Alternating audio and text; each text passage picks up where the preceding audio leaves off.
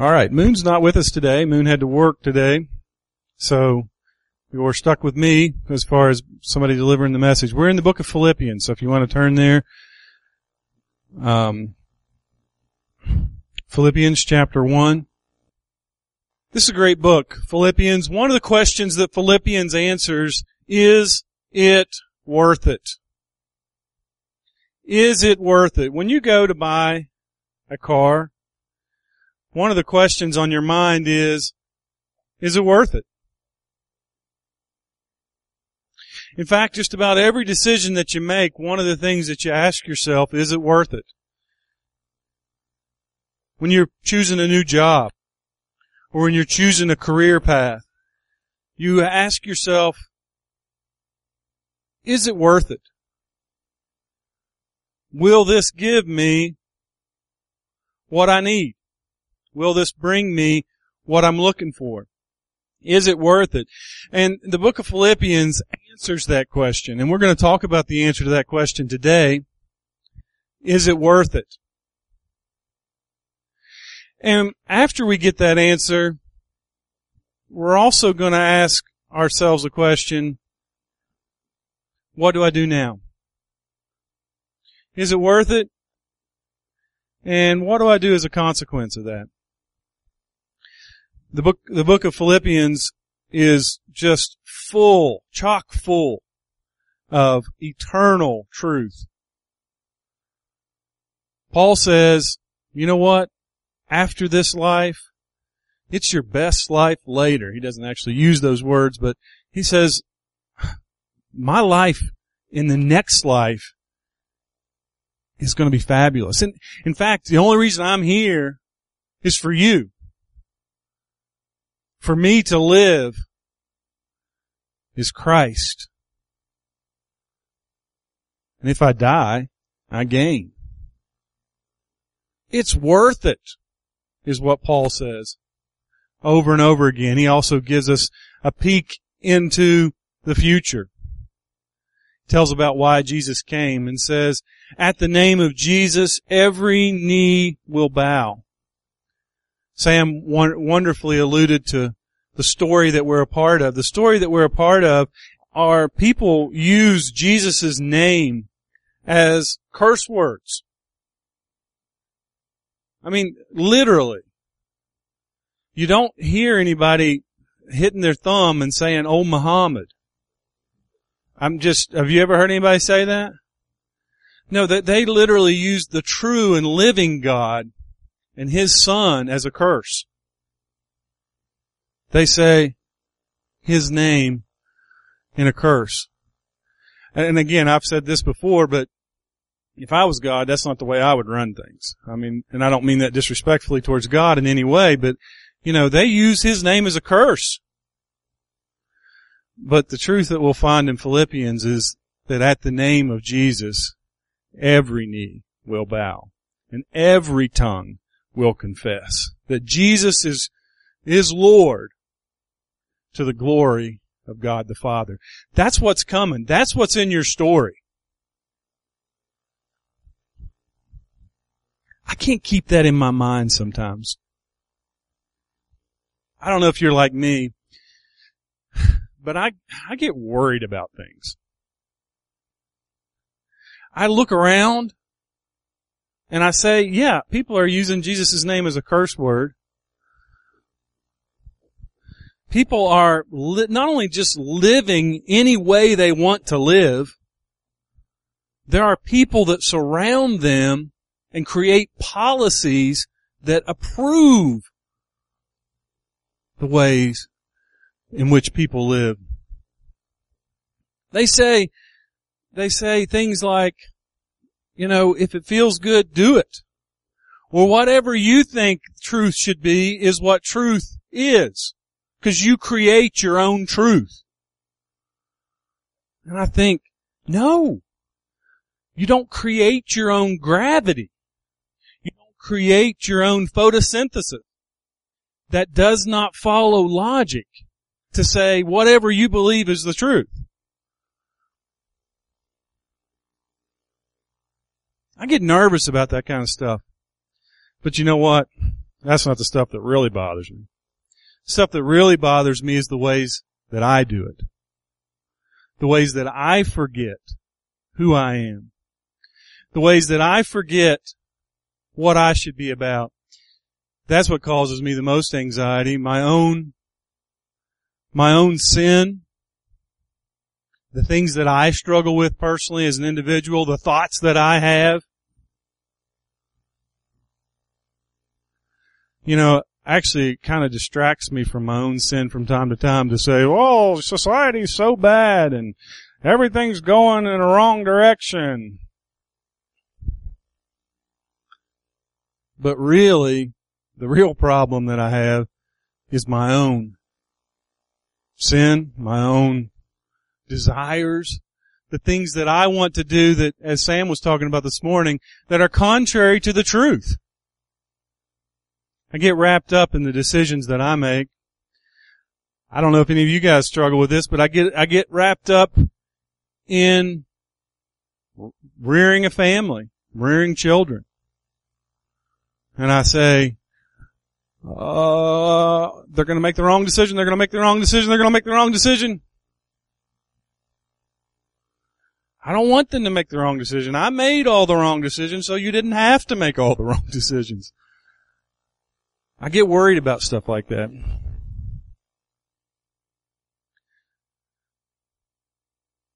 I think we worry about a lot of things. We worry about our jobs. Are our jobs secure? What about this business venture? I think if I sacrifice now and really try hard, maybe neglect some time with my family, but it'll be worth it in the end because I'll be able to make more money or I'll be in a better position in the, in the job market. I'll make this sacrifice I think it's worth it. I hope it's worth it. And that anxiety about that decision pours in. I don't know what everybody's anxiety is in this room. I don't know what makes you angry.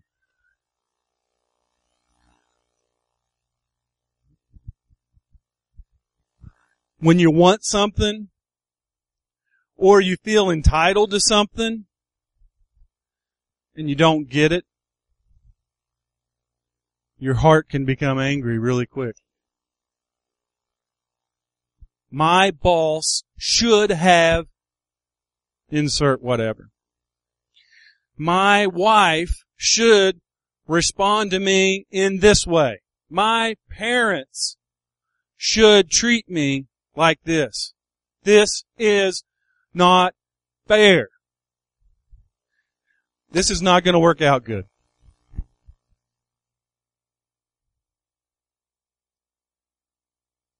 I'm angry that my life didn't work out the way I wanted it to work out. I'm angry that I have these feelings inside of me and somebody tells me that's wrong to have these feelings.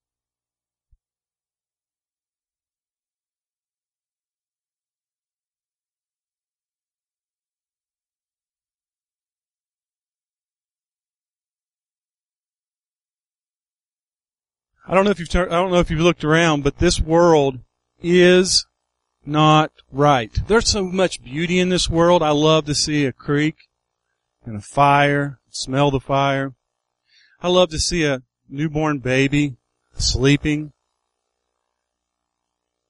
I love some of the beautiful things in this world, but there's some things that are really wrong. You know, people really get treated badly. They really get oppressed by other people the, the, the, they really do have things taken from them unfairly. In southern West Virginia, it's no secret that outside interests have come in and taken away our richest resource, leaving us mostly penniless. In West Virginia, we've been oppressed by people. It's not fair. So what do we do with all this? Well, I wouldn't have talked about the anxiety. I wouldn't have talked about the anger. I wouldn't talk about the fear unless I was positive I had a solution. And I've got a solution. It's not mine, not something that I came up with. It's something that happened. Something that Paul told us very clearly in First Corinthians, or in Philippians chapter 1. Read with me. I'm going to go ahead and read the verses that, that uh, we read last week.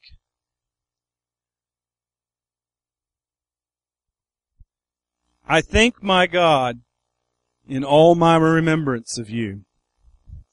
Always in every prayer of mine for you all, making my prayer with joy. Because of your partnership in the gospel from the first day until now. It is right for me to feel this way about you all. I am sure of this, that he who began a good work in you will bring it to completion at the day of Jesus Christ. Because I hold you all in my heart, for you are all partakers with me of grace, both in my imprisonment and in the defense and confirmation of the gospel. For God is my witness, how I yearn for you all with the affection of Christ Jesus.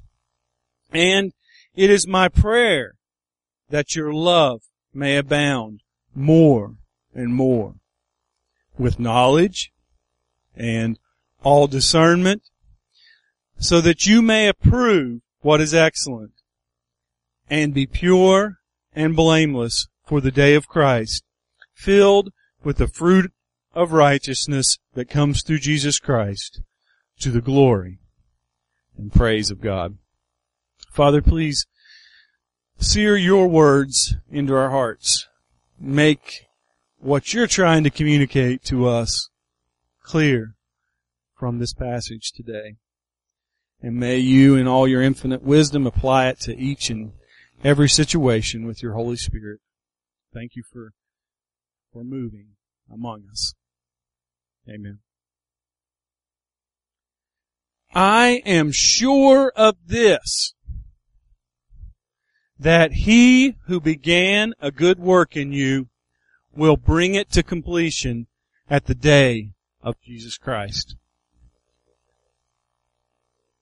I am sure of this. This is the apostle Paul, man who wrote most of the New Testament, man who went around planting churches everywhere, writing a church, writing a church that has leadership, writing a church that has problems, writing a church that, that has the Philippian jailer in it probably, maybe Tabitha is there, Lydia, um, different people who made themselves a part of the church at Philippi. You've got Jews, you got Greeks, probably have in a big city like that, people from other countries, different cultures that are trying to sort out things.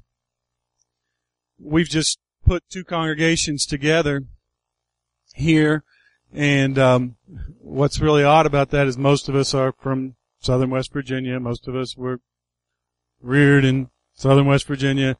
Most of us think about the same. We're actually pretty close already. We're not dealing with anything like people who are living in Philippi are living with. And you know that we struggle even here. We say, well, I, I don't, I don't like the, the way this music is, or I don't like the way that music is, or I don't like the way we do this, or we don't do that. And, and we create tension. We break up unity in this small congregation where most of us pretty much think about the same, think the same.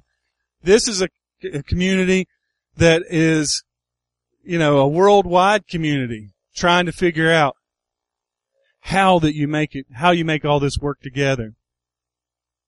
There's a lot of fear. There's a lot of anxiety. There's a lot of things that, that people don't agree on.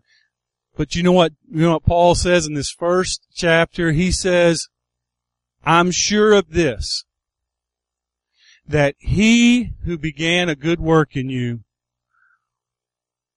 will be faithful to complete it till the day of Christ Jesus. The ESV says, I'm sure of this, that he who began a good work in you will bring it to the, bring it to completion at the day of Christ Jesus. And you know what that means? That means for Steve Kemper, that God is working in his life and God has taken the responsibility to complete Steve Kemper. God's taking that responsibility. He's taking the responsibility with Diana Hare. He is going to be faithful to see her life through to completion. I don't know about you. That makes me relax when I realize that. Because I got a lot of problems. I got a lot of ways where I'm not thinking the truth about life. I got a lot of things that I'm selfish about. For a complete list, you can see my wife after the meeting. Um, there, there, there are things that I'm angry about. There are things that I'm anxious about. But you know what? If I really get a hold of that one verse, the one thing in this passage that Paul says, I'm sure about this. I'm sure that he who began a good work in you will bring it to completion at the day of Christ Jesus. I don't know what you're struggling with. I don't know how hard it is to struggle. I don't know what you're angry about. I don't know how hard it is to be angry angry, uh, how hard it is to get rid of that anger in your life. But let me just say this. God has said that He will be faithful to bring it to completion. He will be faithful to complete it. Not this psychotherapy, not this church program, not this Amway product, but Jesus Christ will be faithful to com- uh, God will be com- faithful to complete this until the day of Christ Jesus. I don't know about you, but that makes me relax a little bit. Not completely. Let me just be honest. I'm still worried about stuff. But if we really take hold of that verse and say that the responsibility is on Christ to complete that. The responsibility is not all on us to choose our career path. The responsibility is not on all, all on us to make our marriage relationship work or to say exactly the right thing at the right time to our children or to involve them in exactly the right education at the right time in their life or to make sure we send out our resume to the right person at the right time. That stuff, Jesus Christ says He is going to bring our lives to completion. That's pretty big. There's a child born this week also that whose parents had a proclivity for giving him lots of names. Let's see, George, Alexander, Louis. Do you know that this man, even though he doesn't know the difference between his right hand and his left hand, is going to be King of England? That's a big deal. I mean, he didn't have to apply for this job. I'm just saying. He didn't have to he didn't have to do anything except just be born. And all of a sudden he is the third heir to the throne of his grandmother. He's in. I mean, he's in. Would that be cool or what? To be like, I'm the king of England.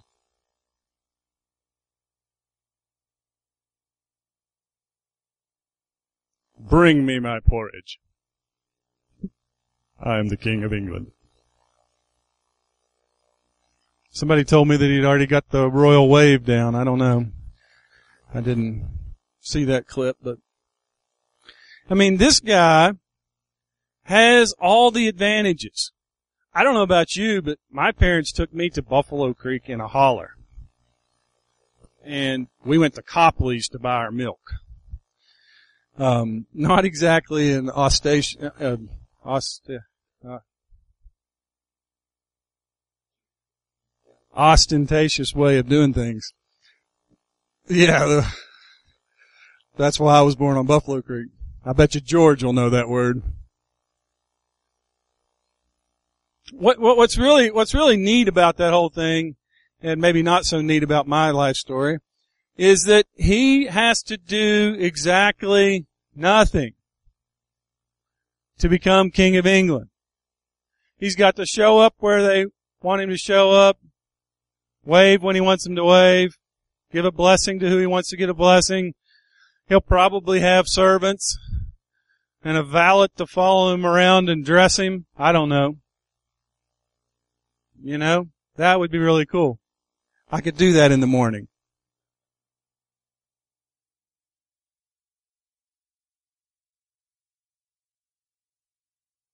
And have somebody like brush the obvious lint that was might be on there. I could do this. Um, pick me next time. For those of you who are worried about becoming a millionaire, I've, I've done some research on this because I've been worried about it. Um, the best way to become a millionaire is to have a grandfather who was a millionaire. Most of you guys are out on that one. Me too. The cool thing about this story about um, His Highness Prince George is that he doesn't have to do anything. But now that you know that you don't have to do anything, what are you going to do? You don't have to go long in England's history to find even a George that didn't listen that didn't care for the needs of his people that he served. You don't have to go very far for a ki- to figure out a king who wastes his life in riotous living or who does whatever he wants to do. Doesn't follow the royal family's recommendations about who they marry or who they stay with, really. You don't have to go very far. So King George is going to be the heir. He is going to be king. we don't know if he's going to be a good one or not. We don't know if he's going to help England's people. We don't know if he's going to actually do anything that, that really helps the world. He'll probably still have somebody to help dress him in the morning, whether he's good or bad. Why am I babbling on about that? It's because it's you. It's each of us. If you're a believer in Jesus Christ, He's promised to bring that to completion. It's done. You're an heir. It's already accomplished. No, no matter what you do. You know what? You can be lazy and be an heir. You can, you can, um, not show up for work and be an heir. You can, instead of ministering grace to children, you can be rude, obnoxious, and mean. Same with your wife. Same with your boss. You know what? You can show up and do a halfway good job at work. You're still an heir. You're an heir. Woohoo! It brings me great comfort to know that no matter what, I'm an heir. But I think the second thing it should do is motivate us to be different, to be a different person. If King George is to help the people of England and all its, um, all, all the, the provinces that are under his, uh, care, He's going to have to do something. He needs to go to classes. He needs to figure out which fork to eat with. He needs to, whatever the party or family line is, he probably needs to toe it and only stray from that when it's absolutely necessary or meets the needs of the people. we're in the same, we're in the same situation. You are an heir of Christ. What are you going to do with it? I'm sure of this, that he who began a good work in you will bring it to completion at the day of Christ. Paul's, you know, I don't know if you, if you've read Philippians chapter 1 over and over again, but every time I read it, I mean, it is dripping with affection. This apostle to the church loves these people. He just loves them. He sees them as, he sees them as, um, partners is one of the words he uses. Then he calls them partakers of grace. That they're in a joint partnership, but it's more than a partnership. They're both getting the same grace he says down in the passage. He loves these people. He has an affection for these people. So what does he do? How does he pray? What does he want for these people that he loves so much with the affection of Christ? And on a sideline, what will you do if you love these people with the affection of Christ? What will you do if you love your wife or your husband or your children with the affection of Christ? What will you do with that coworker if you love them with the affection of Christ? What will you be looking for, for in their life? It's in this passage. Because I lay hold of you in my heart, for you are all partakers with me of grace. And you know what? That's one of the things that I think is important for us to realize about each other, for us to realize about our children, for us to realize about the people at work. If they're a believer, they're a partaker with you of the same grace. Paul says this other, Paul says that very clearly about husbands and wives later on. Actually, I think that was Peter that said that. Partakers of the same grace. You know, I'm the heir. I am the heir. But Sarah's the heir too. Do you realize that? Daniel's the heir. You're around a bunch of heirist people. That would be past tense, I'm sorry you are around people who are heirs. How do you treat somebody that's an heir? Not just what about me, but what about them? Let me tell you, Paul loved them. He loved them. He says he held them in his heart, realizing that they are partakers of the same grace. He talks about the way they ministered to him in his imprisonment and in the defense and confirmation of the gospel. His pain brought growth to the church. And let me just say something as a sideline here. The pain that you're going through in your life might be the only way to reach somebody else with the beautifulness of the gospel. And if you waste that opportunity, it'll be wasted. Now, it's going to come to completion, but you have a unique ability and responsibility to use whatever pain God's brought into your life or allowed into your life. Paul had imprisonment brought into his life. Paul had had to defend and confirm the gospel. And that did something for the, for the Philippians. He goes on to say, For God is my witness, how I yearn for you all with the affection of Christ Jesus. What's his prayer? What do you tell an heir about their lives? What are they going to begin to tell His Highness? Wouldn't that be hard to tell your, call your kid that? Anyway. I don't know if they have to do that like in the house or not. His Highness will come to dinner. I feel like sometimes my smaller children have thought that about themselves. But anyway, um, What, what is the prayer for a, an heir? It is my prayer that your love may abound more and more. We stressed it over and over again as we started um, moving together for unity with Providence Bible Church. You know what's going to distinguish us? It's love. Do you know where you get that? Not at Walmart. You get love from God. And if you get love from God, then you'll have love from God to share with other people.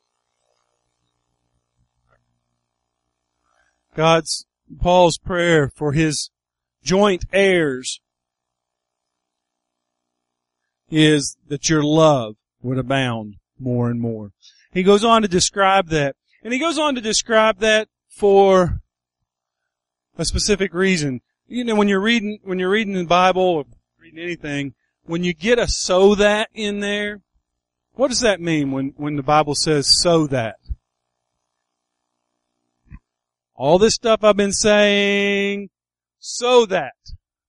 So if you, if you're, uh, you know, if you're trying to study the Bible and figure out what it means, look for those so that's. Why is all this happening?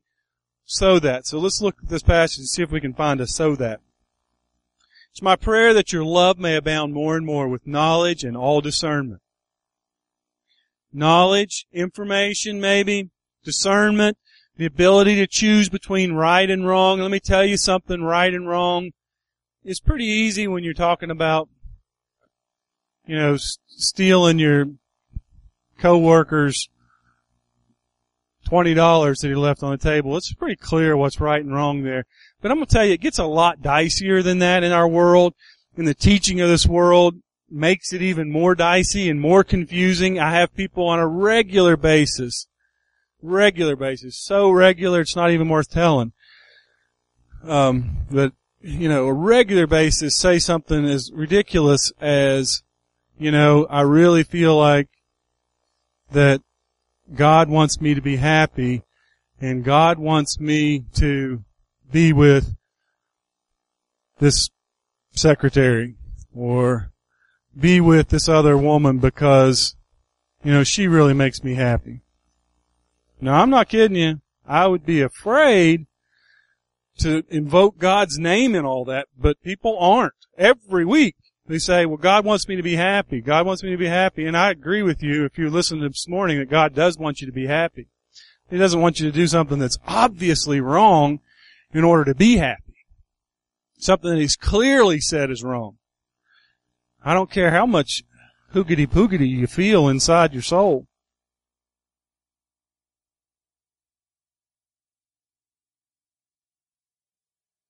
Discernment. Discernment is something that you need to live in this world. Love with all knowledge and discernment. That's what I've been telling you about right here. Here it comes. So that, so that you may approve what is excellent and be pure and blameless for the day of Christ filled with the fruit of righteousness that comes through Jesus Christ to the glory and praise of God, so that you may approve what is excellent. Let me tell you something, babies don't know what's good. King, will be King George does not know what's good. He's got to learn it. You need love with knowledge and discernment to be able to approve what is excellent. I mean, if you want to have the best life possible, I want you to have that. But you need love with knowledge and discernment so that you can approve what is excellent. So you can say, this is good. You know, just because somebody says this is good, you know, doesn't mean it's good. How many of you been on a car lot I'm really giving those guys a hard time this morning, aren't I? How many of you been on a car lot? The guy says, this is a good vehicle. It's really worth double what I'm charging you. But let me go talk to my manager. Needs, what, what that translation is, I need a cigarette. But, you know, he, he goes and disappears for a little while, comes back and says, okay, I got this deal for you. I don't, I can't believe the manager's letting me do this. But I'm actually going to be able to give this to you for 50 less dollars. This is a good vehicle. You know, don't just walk away, leave, run, get in your vehicle, go to a different car lot, right? Because the, what that person is approving isn't excellent. We can do the same thing with our lives. The way we live our lives, we approve what's excellent. Doesn't mean our, our the way we approve it is the best. I want you to live your life, Maria, in such a way as that when people look at you and they say, wow, she approved what was excellent. That was really good. I would like to do that. Because you draw people into your decisions. Whether you're trying to or not. You draw people in. And Paul, who loved these people, wanted that approval of what is excellent to come from love, knowledge, and discernment. He didn't want you to just go, I approve. I'm going to choose this husband. He doesn't want you to do it that way. He wants you to have love and knowledge and discernment so that you can approve what is excellent.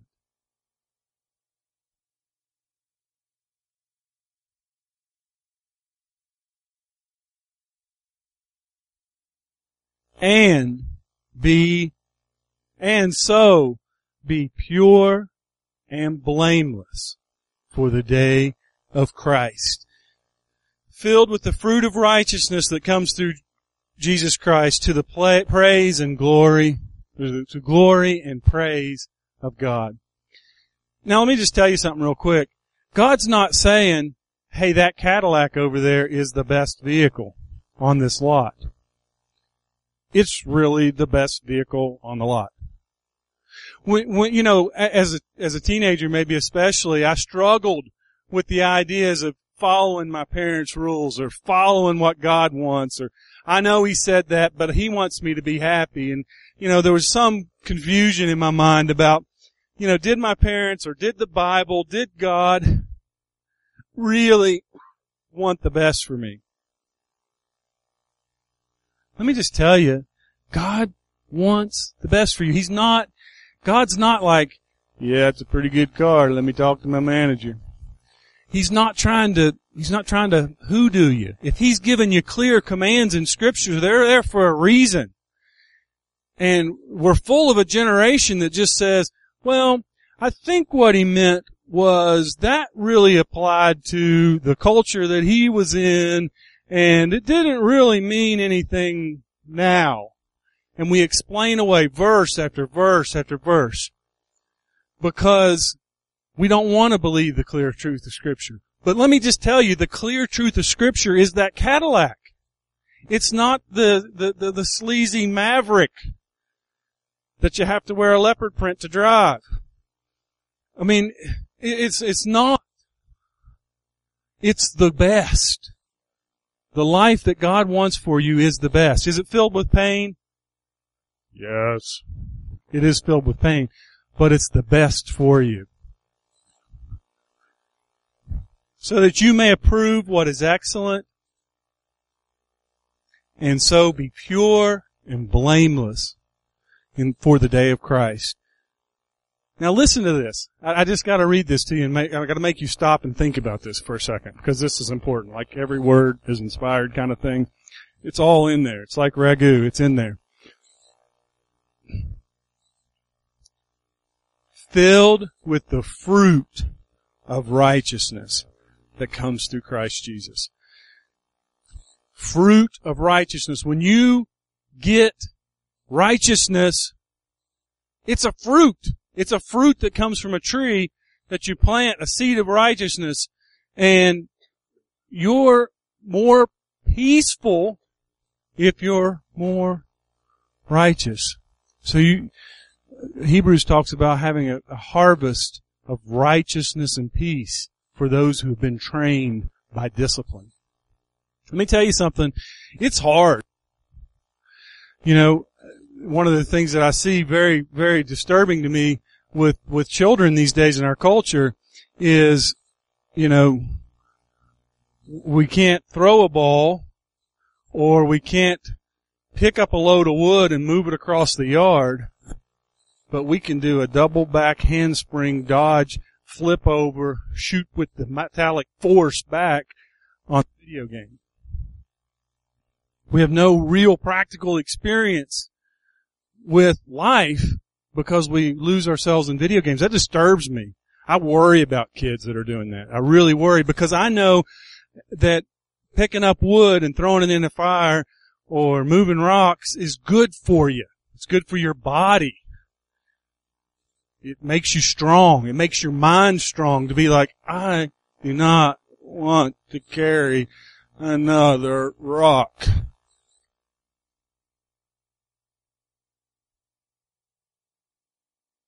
I do not want to carry another rock. It makes you strong as an individual to do things that are hard, to do things that are difficult. It makes you strong. I'm not telling you that because video games aren't interesting, but the discipline of your body helps you. Paul's not saying this to you because he just wants you to be some kind of weird cultish figure going around drinking the Kool-Aid. He really wants you to approve what is excellent. He really wants you to have the best life that you possibly can. He really wants you to be filled with the fruit of righteousness and to enjoy that fruit.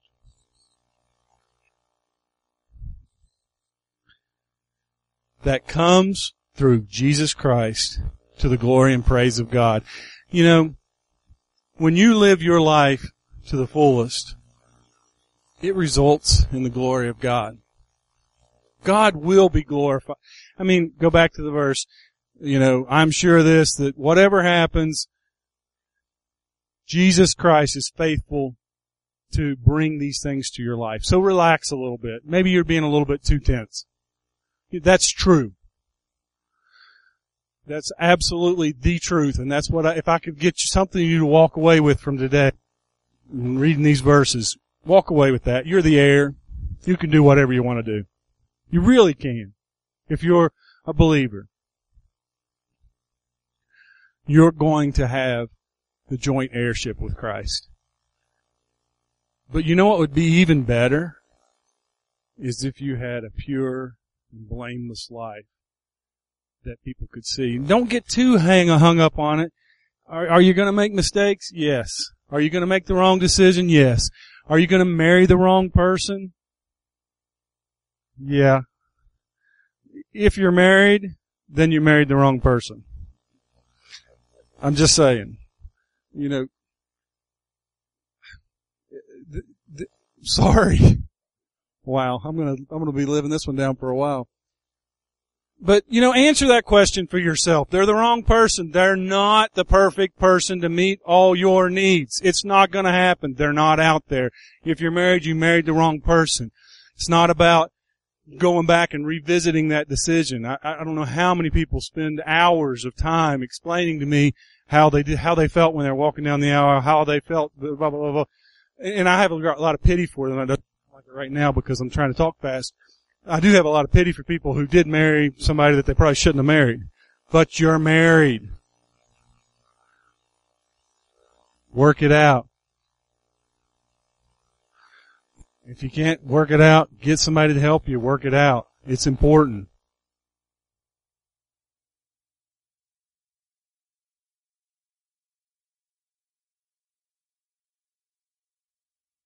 It's true. I'm sure this, that he who began a good work in you will bring it to completion at the day of Jesus Christ. But my prayer for you is that you, your love will abound more and more and more. And that you'll be filled with knowledge and discernment so that you can approve what is excellent and be pure and blameless on the day of Christ Jesus. So you're the heir. but be the best heir you can be. You know? And don't get too worried about that because really it's, it's God's responsibility. But love people so that you can approve what's excellent. Seek unity in your family. Seek unity in this church. Seek unity among Christians that may have Church of God on their name. You know what I'm saying? Seek unity in southern West Virginia. We're, we're in this together and we're joint heirs. Father, burn this message, your message, not necessarily mine, but your message deep on our hearts. May we be pure and blameless. May we approve what is excellent. May we at Providence Bible Church be so filled with your love that we have the fruit of righteousness on the day of Christ Jesus. But most of all, Father, may we just relish. May we just be just pleased and, and elated with the idea that you've chosen us. That you, in your infinite wisdom, have made us heirs with Christ through faith in Jesus Christ. Your good Father. All praise to the Father. Amen.